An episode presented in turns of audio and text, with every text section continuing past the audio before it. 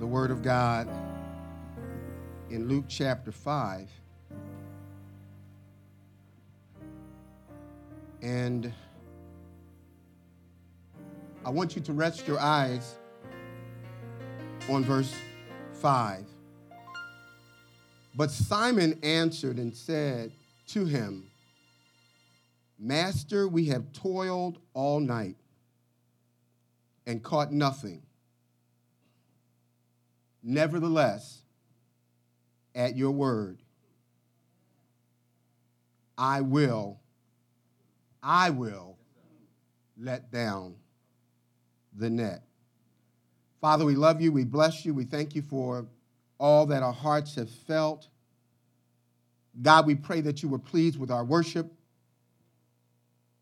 that we offer to you not just a cavalier expression of worship, but a sacrifice of praise. For you are the King of kings and the Lord of lords. And at your name, every knee shall bow, and every tongue shall confess that Jesus is Lord. And now, God, would you continue to just have your way? So give us ears to hear what the Spirit of God has to say. We pray these things in Jesus' name. Amen. Amen. Amen. And uh, while I like the quality of the sound, I think it's a little much. So I'm going to ask the brothers just to tweak it just a bit. Amen. Amen. Praise the Lord. Thank you. Thank you. When the Gaylord family was instructed to evacuate their home in Paradise, California, in October of 2019 because of a pervasive forest fire. They were separated from their beloved dog, Madison. For a period of four weeks, they were left to wonder what had actually happened to their beautiful little town of 27,000 until they were finally given permission to return. Well, you see, as far as they knew, every earthly possession that mattered to them had been devastated by the fire every picture, every piece of furniture, all of the memorabilia of marriages and family functions. The Gaylords, Mr. and Mrs. Gaylord, were able to return, but they were reluctant because their hearts were broken. Because at their age, who wanted to start over? Who wanted to relocate? And to their surprise, as they are driving up to where their property once was, there's nothing left but the foundation and charred remains that were incinerated by the intense fire that destroyed all of the other homes in their community. But there he was, Madison after four weeks of being separated from his masters, Madison had loyally remained on the property, sleeping on the place where the living room once was. And even the forest rangers, when they went back into the area before the regular uh, residents could return, every time they would approach that property owned by the Gaylords, they had to back away because Madison was protecting what remained. And so their overwhelming grief was replaced with tears of joy. Their dog was still alive sleeping out in the elements, days without food, risking his own life in anticipation that one day, somehow, he would be reunited with his owners. In fact, I believe that if Madison had never seen his owners, he would have died right there on the property in order to be with them in some other kind of way. Madison was willing to press for his blessing. And his blessing was the reward of seeing those who he loved and had been and he had experienced love from them. What are you willing to press for? Is there anything that could keep you up all night? If your wife disappeared for four weeks, uh, would you um, still be waiting for her? Would you have even put out a missing persons uh, report? I know the sisters would have put missing uh, persons reports out on their husbands because women are just like that. But us brothers, I don't know. Unless you're like the Christ strong men. Yeah, yeah. At New Direction. Amen, amen, amen. I'm talking about those other churches.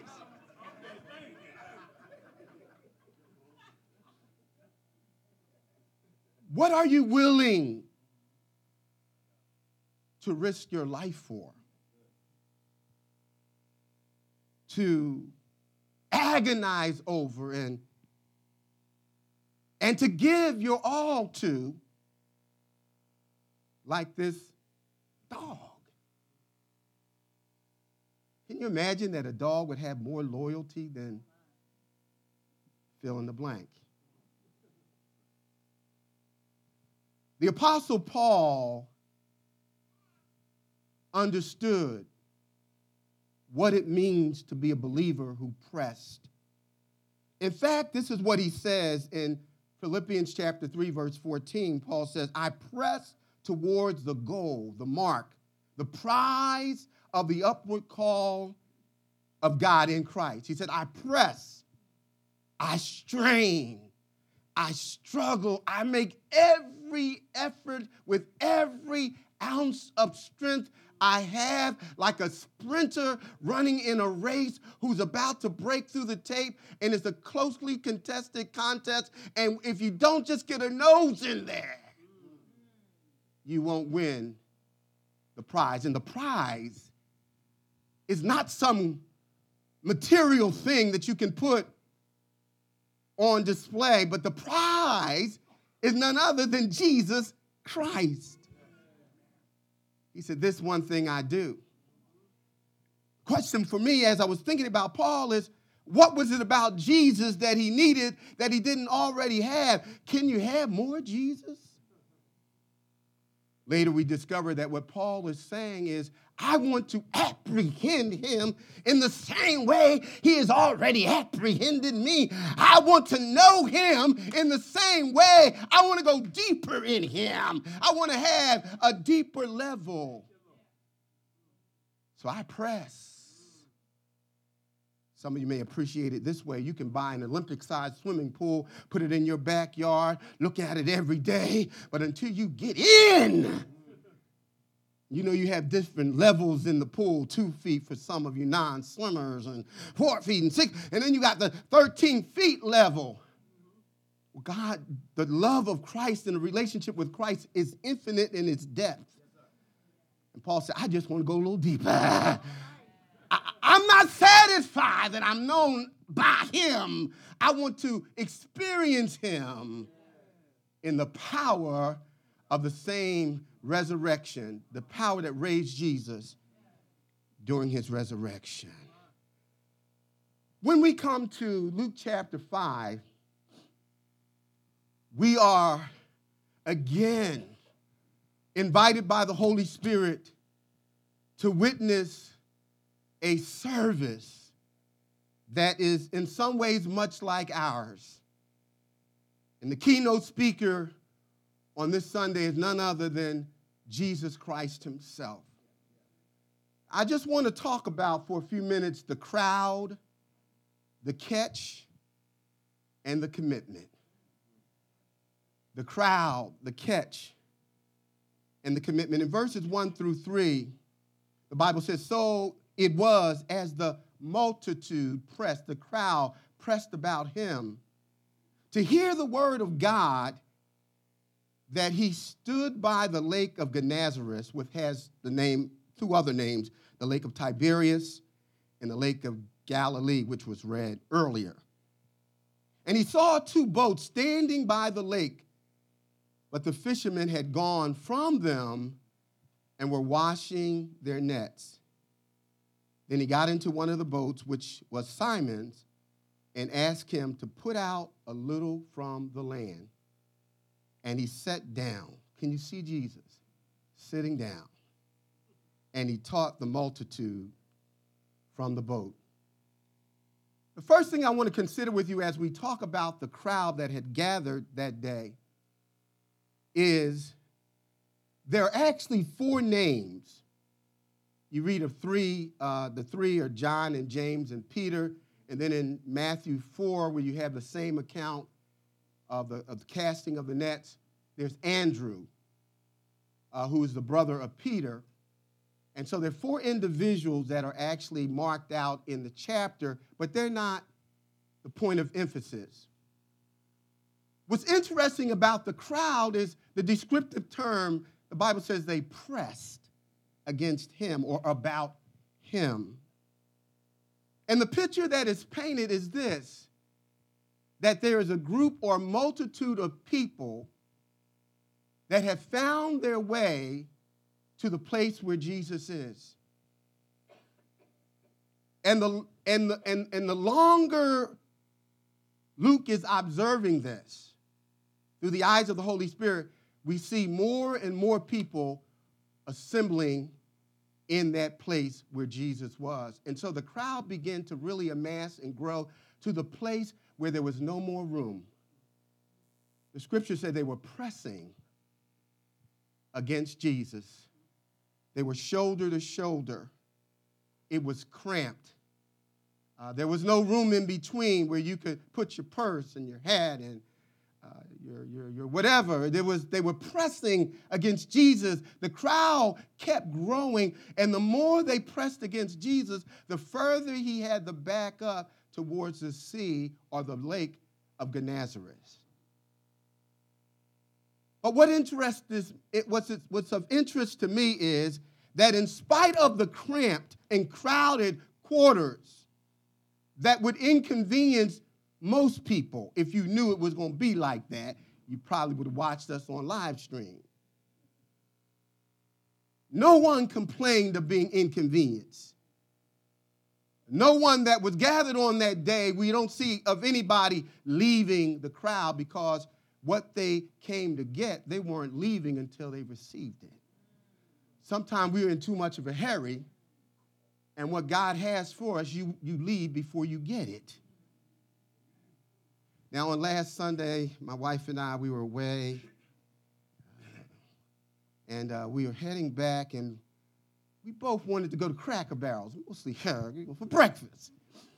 You know, Cracker Barrels, in our opinion, the food is always good. And so we drove. We were in Rehoboth and drove up to the Cracker Barrel there, and, and we could see from outside that a crowd had gathered. So me and my Christ strong self, I said to my wife, would you go and check?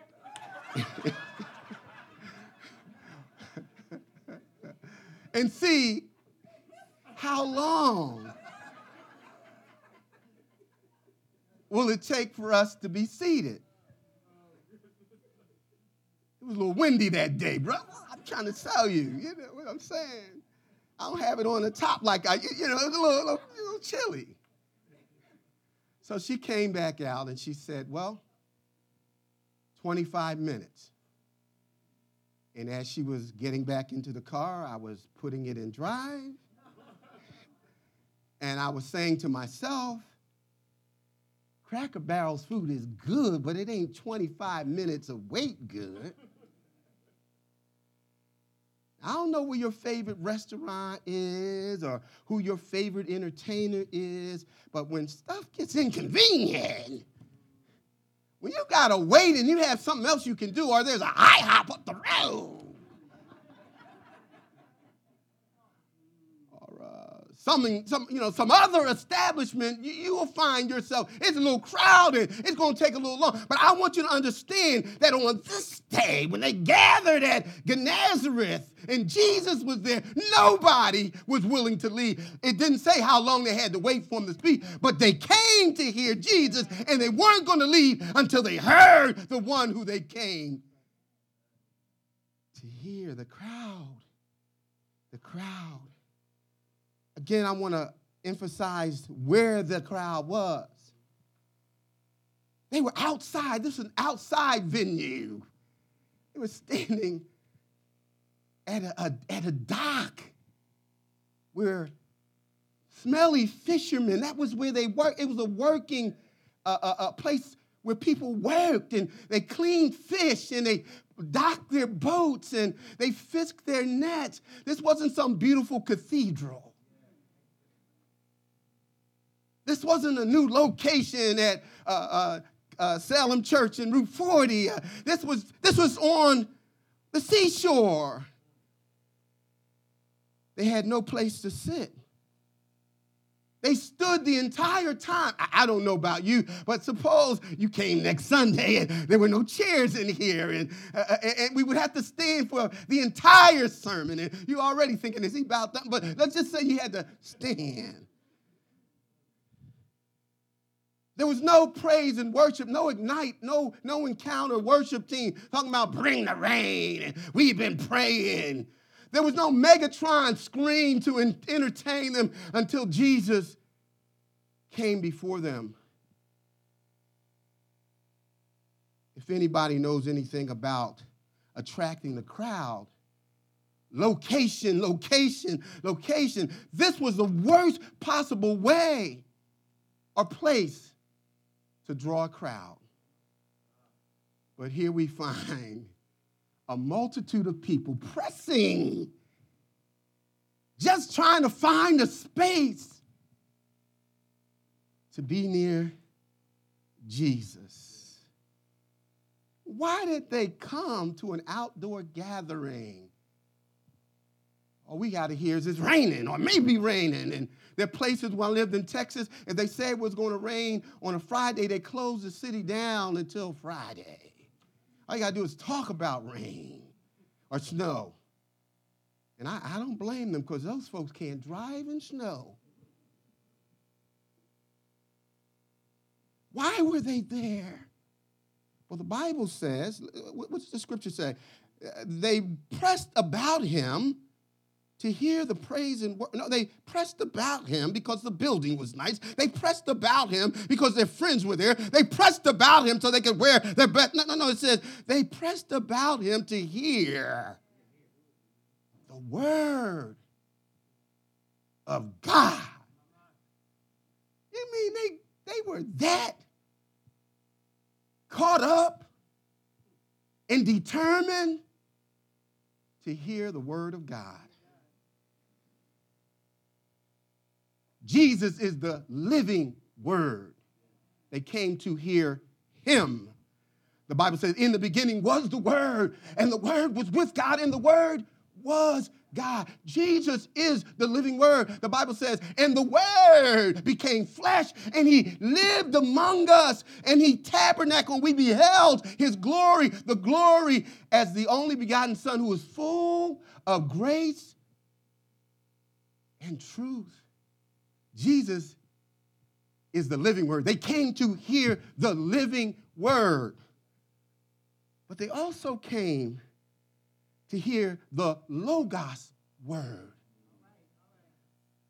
The Logos word is the written, recorded word that we read. The Bible says that faith comes by hearing and hearing by the word of God. So study to show yourself approved that you will be what? A workman who does not need to be ashamed, rightly dividing the word of truth, because you will be like a tree that is planted by the when you study this word. And so the Logos word is the written, recorded word for instruction, for correction, for proof, reproof. It's for teaching, it's for preaching but that's not the only reason they came. They came to, to hear the living word and the Logos word. But there was something more. They needed the Rhema word. The Rhema word is an in season applicational. It's a right now for your situation word. Jesus put it like this He said, Man shall not live by bread alone, but the preceding word that comes out of the mouth of God. We need a Rhema word. I, the living word is great, and the Logos word, but when you come to church, the Rhema word is what makes you think the pastor's been reading your text messages. The Rhema word is make what's make you think that somebody been listening to your telephone conversations. The Rhema word is that word that allows us, you're listening to the living word being preached through a person. The Bible says that the word of God is alive and quick and it's sharper than any two-edged sword. And so when somebody is preaching, that's the living word, somebody, the word is coming through a physical being. And then the Logos word is the written word that that physical being is sharing. But we can all hear the same Logos word to the living word, but we all get something different. So you sitting here and you all stoic and you good, and then all of a sudden, that rhema word just drops on that fertile soil and it hits your spirit and it quickens you and it makes you remember again God heard me. He heard me. He heard me. They came to hear the living word and the Logos word. But we need the Rhema word, that applicational part of the scriptures that's just for you. That piece of cornbread mom made for you, it's just for you. I said we should be like newborn babes who crave, who yearn for the sincere milk of the word. Every baby don't drink the same milk. We, but every baby drinks milk, and this is the milk. but there's something tailor made for you. And that's why you can be sitting and you mind your own business. You cool, calm, and collect, and then that word just falls. And you raise your, ah, thank you, Jesus. So what's wrong with them? That rhema word. That rhema word. When Jesus heard that Lazarus had died, he heard four days before he died that he was in critical condition. He was in the ICU and it wouldn't be long. He, he could die at any moment. And the Bible says he took his time. How do you know, how many you know that Jesus can be four days late and still be on time? So when he arrives in Bethany, when Lazarus is not only dead, but he's been dead for four days and he's in the cemetery buried, and rigor mortis is, has set in. And Mary sees Jesus and she wipes the tears from her eyes. She sees the living word and she wipes the tears from her eyes. And then she says to the living word uh, that if you had been here, my brother would not have died. And then the living word gave her the Logos word I am the resurrection and the life. And though a man be dead, I can reverse the irreversible. I can turn this thing around. So she heard the living word give the logos word. And then he said, Take me where you laid him still hasn't become anything else but the living and the Logos because she said, by now, I love Lazarus too, Jesus, and I know he was your friend, but uh, he, he, he stinketh by now. She didn't try to say, uh, he didn't try to sweeten this thing up or make it any pretty. He said, by now, This ain't to smell too good, Lord. But Jesus said, Take me where you laid him. And he prayed on behalf, he didn't have to pray because he is a living word, but on behalf of those who were gathered for their faith. Then the Bible said he even wept. He who knew all things from the beginning, he wept. And then he spoke a rhema word. He said, Lazarus!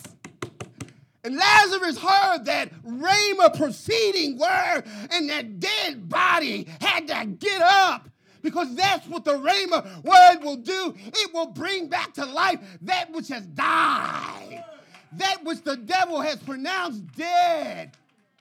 The rhema word will bring forth the Lazarus in your life. They came. The crowd was there for the living word, which is spirit and truth. I'm, i declare to you, if you would just receive the rhema word, if you would just stop saying, if sister so and so was here and brother so and so would have been blessed by this. No, this is for you. This is for you. The Bible says, be hearers of the word so that you'll do what? Be a doer. It's standing outside shoulder to shoulder. I don't know how long. Now, I don't know about you. I like to eat fish, I don't like smelling it. But here they are, surrounded by the smell of fish, but ain't complaining one bit because the living word had the Logos word and a Rhema word. I couldn't help but ask how did they know without the benefit of text messaging and web pages and, and Instagrams and telephones? And how did they know that Jesus was going to preach where he preached? The Bible said, How shall they hear without a proclaimer? How are they going to know if you don't tell them? The scripture says, Jesus speaking, but you shall be, not the angels. The angels can't tell our story. He said, But you shall be my witnesses in Jerusalem and Judea and Samaria, and until you shall be. You shall give an answer to every man who asketh a reason of the hope that's where in you. That's how they knew about new direction. You told them. And if they don't know, it's because you haven't. Because I keep hearing people say that the living word and the Logos word and the Rhema word is here. but who are you telling? Now, of course, you can't tell anybody what's not changing you. But if the word is making you new, you got a story to tell. I have no problem. Some of you aren't even Philadelphia Philly fans. You don't even know what a Philadelphia Philly is. But somewhere you heard that they just signed a guy to a $30 million, $330 million contract, guaranteed for 13 years, we're going to have to deal with this joker for 13 years, $25 million a, a year. And just the fact that you heard about it, all of a sudden you want to see what the Phillies are doing, what they about.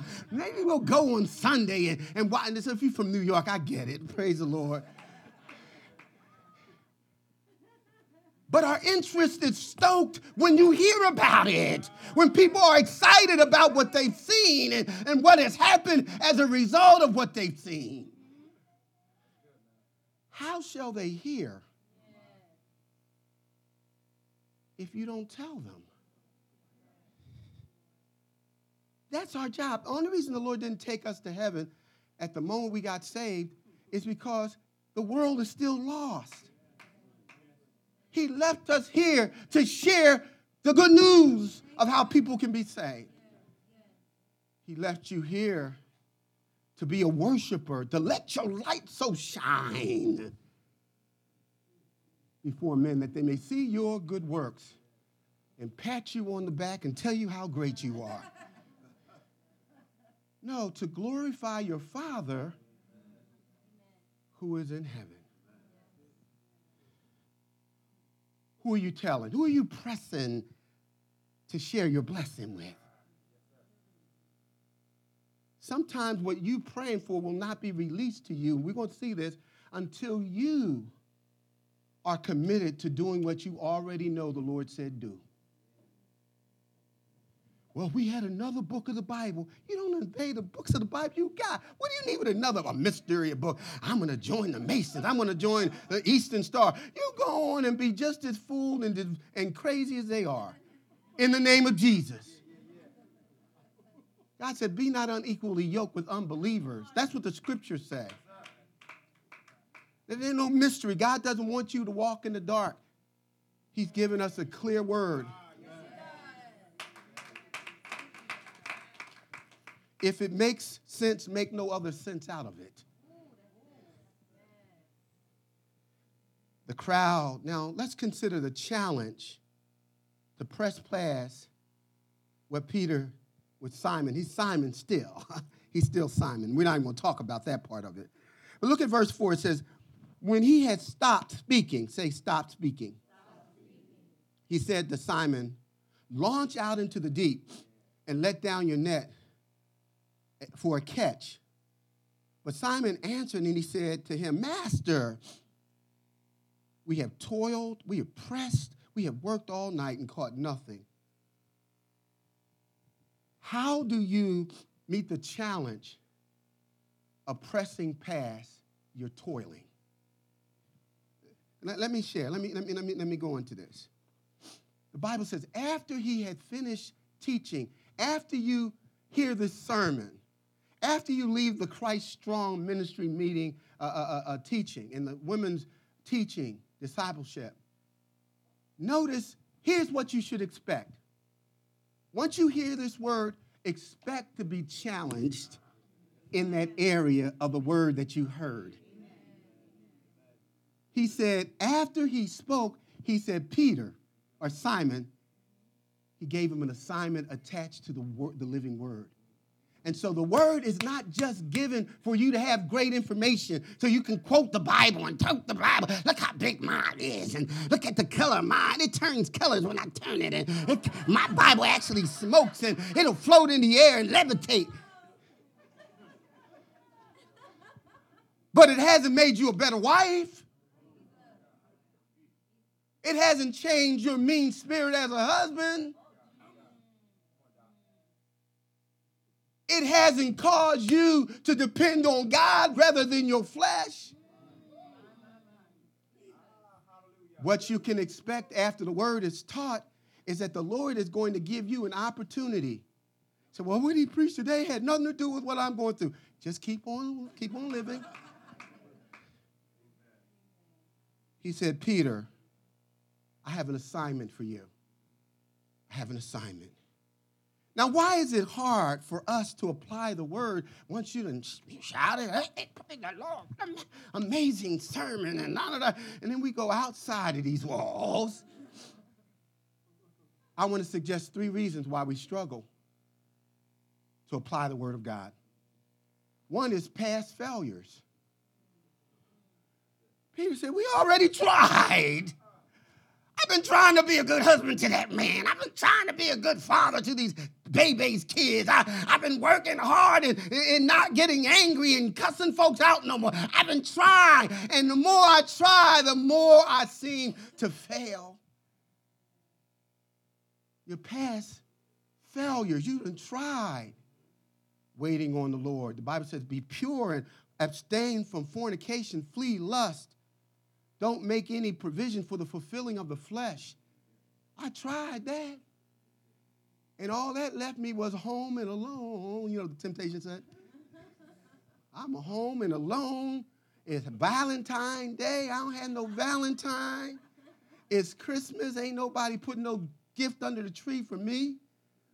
And I really believe, and I'm going to put this out there on the Christ Strong Men. Ah, let me leave it alone.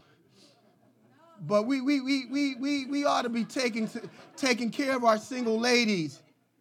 They ought to have a gift under the tree. They ought to know that somebody's thinking about them as a collective group. You keep your individual gifts as a collective group. Every now and then, we ought to be, if we ain't washing cars, we ought to be offering to see that somebody's car gets washed. And somebody, well, can I help you? No, I'm good. God is good all the time. You got smoke coming out of your ears, your eyes are bloodshot red, you stare people down and they turn into flames.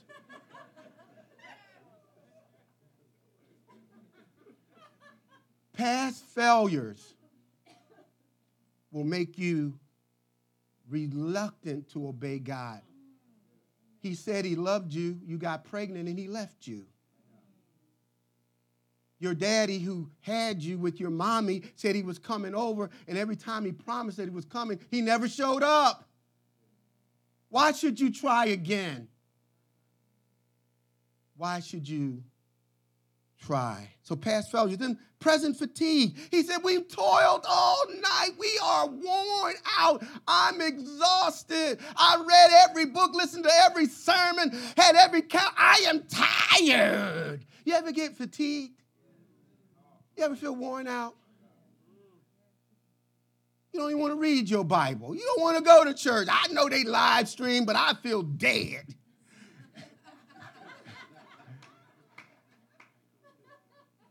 Your brain just feels fried. Simon said, I've toiled. We've toiled. Trained fishermen, skilled. We know when to fish. It's at night. And here it is, broad daylight. And the Lord says, Go out again. So, present fatigue. And then here's another reason why we struggle with obey, obeying the word of God future fears the Bible says that they had docked their ships to mend their nets. The nets were already torn and, and, and, damaged and, and compromised. Now I'm about to risk everything to go back out before the things are even settled. So he's a, you're afraid that if you try, not only are you going to fail, but you'll fail so miserably that you'll never recover. Now, if I, if I really turn myself over to God like that, He's going to send me to Timbuktu, Africa. Is there such thing as Timbuktu?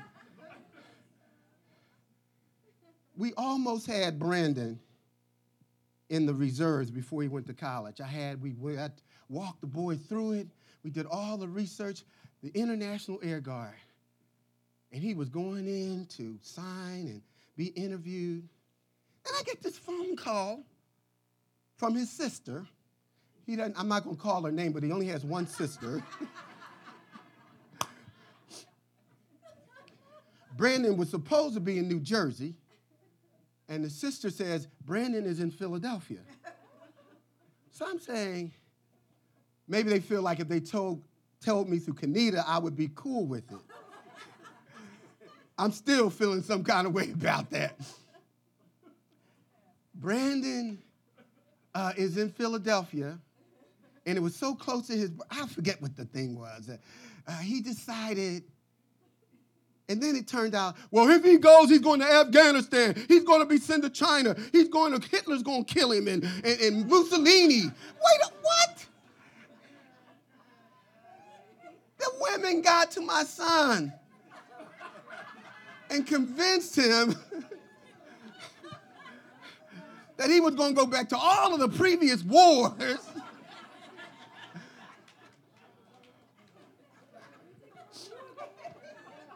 So here I am driving to Philadelphia to pick up my son that I thought was heading to the International Air Guard. We struggle because of past failures, present fatigue, future fears. Now, how was Simon able to press past all of that? One thing, he didn't have to, he didn't wait until he felt, we wait until we feel all right about it. The Lord said, forgive your enemies and pray for them. He didn't say, wait until you feel like it. We wait until we our emotion when they tell me they're sorry, when they look like they repented, and when they no no no. He said, "Forgive your enemies and pray for them." That had nothing to do with your emotions. He didn't ask Simon, "How do you feel about cat?" He didn't ask him that. He didn't wait to understand. A lot of what God ask, is asking you and I to do about humbling ourselves and submitting on, that's not even a part of our vocabulary today. And we're trying to figure, you can't figure it out. Peter didn't wait, it didn't make any sense. Cast your net in the water during the day when the fish ain't biting. That's illogical. That's a waste of time. That makes, that's crazy. But he didn't say that. He said, nevertheless. Here's another interesting thing. It doesn't say he had any faith. It didn't say whether he believed it or just He just was obedient. I want you to understand that there's a blessing in obedience. If you simply do, if he make sure he said it now, because we're claiming stuff God never said. We you lying, God didn't say that. But if you know he said it, obey it, and you will be. Oh, okay, that's all right. Okay. Mm-hmm. All, for all of you to clap your hand, you're gonna get blessed for being obedient.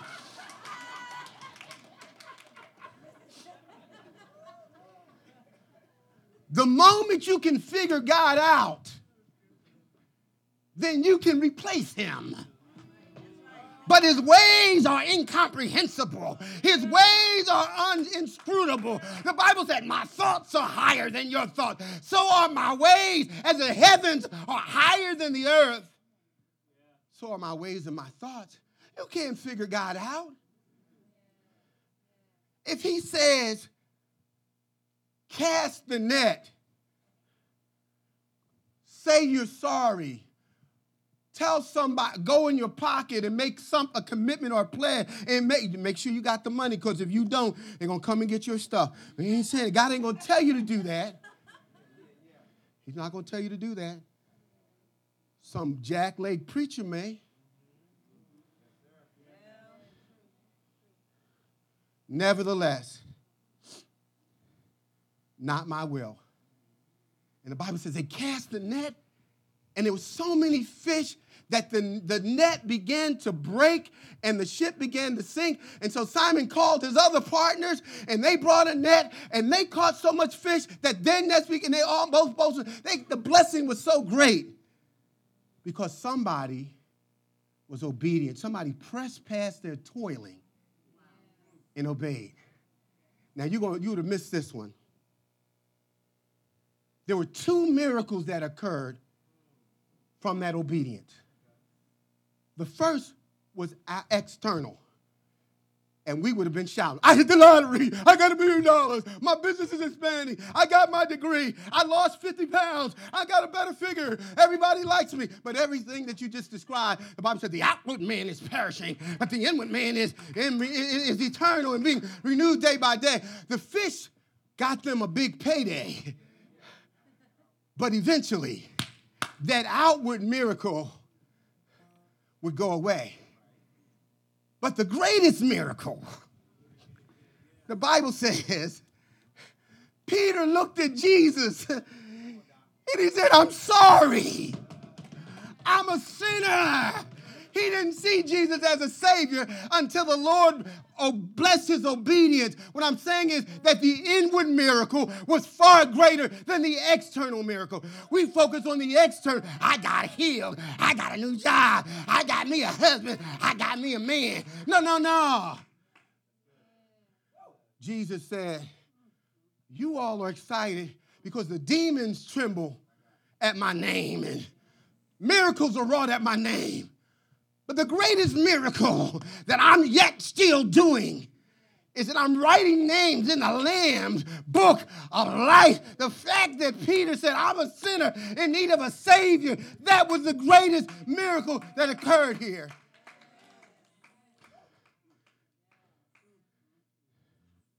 The catch was never about the fish.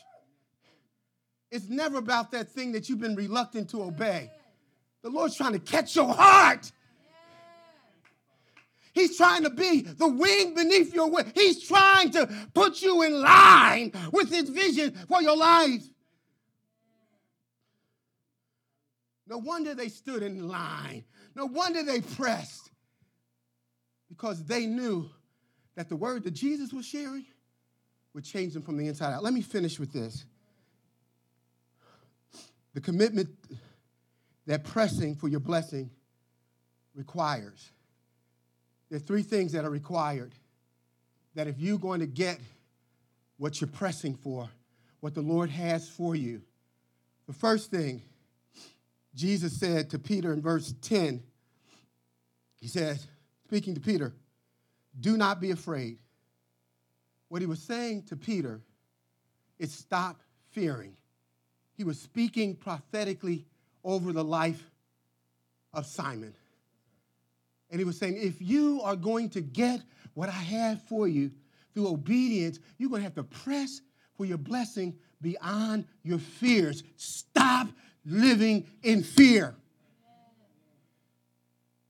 You cannot trust the Lord if you're afraid if you're going to plane, the plane's going to crash. No, more cars crash than planes. We give the devil victory in, in, in, in shutting down our lives. The Bible says, I have not given you the spirit of fear, but of power and of love and a sound mind. I surely, Moses, surely, Joseph, I will be with you. Stop fearing. Here's the second thing you cannot stay where you are to get, where, get to where God is taking you.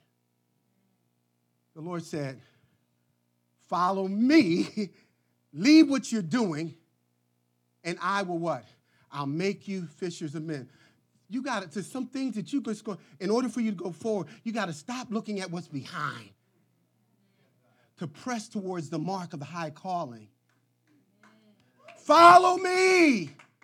I am the author. I am the finisher. Look unto me, the author and finisher of your faith. There's some things that you must leave behind to get to where God is trying to lead you. There's a husband, there's a, there's a wife, there's an experience, there's a job, there's, a, there's something that God has for you, but until you're re- ready to leave, follow Him. And here's the last thing you cannot hold on to your past, your hurts, your successes. They left their jobs, but now in your past, the Bible says they left everything. Are you in that position in your life right now? Stand with me. That you're willing, if the Lord said so, that you would leave everything. Is there anything more important to you than the Lord?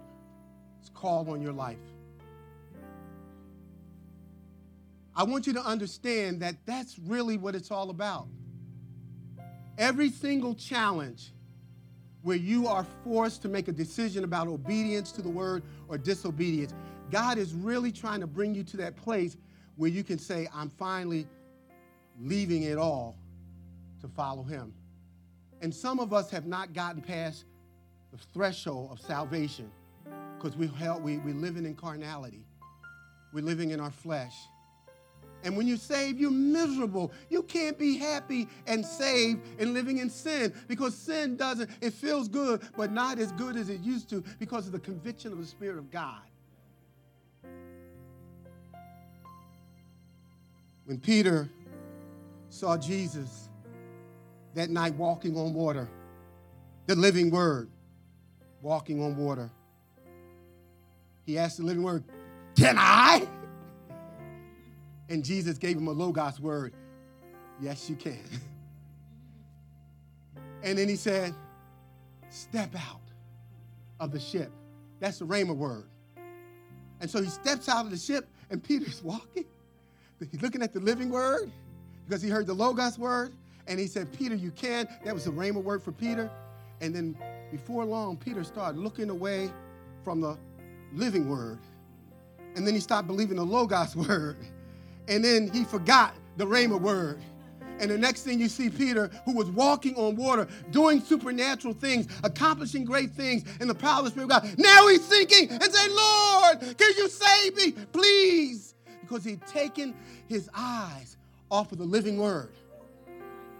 I want you to understand there's some great things that you can do as long as you keep your eyes on the living word, as long as you stay in the Logos word, so that he can give you a rhema word. Press, say press for your blessing.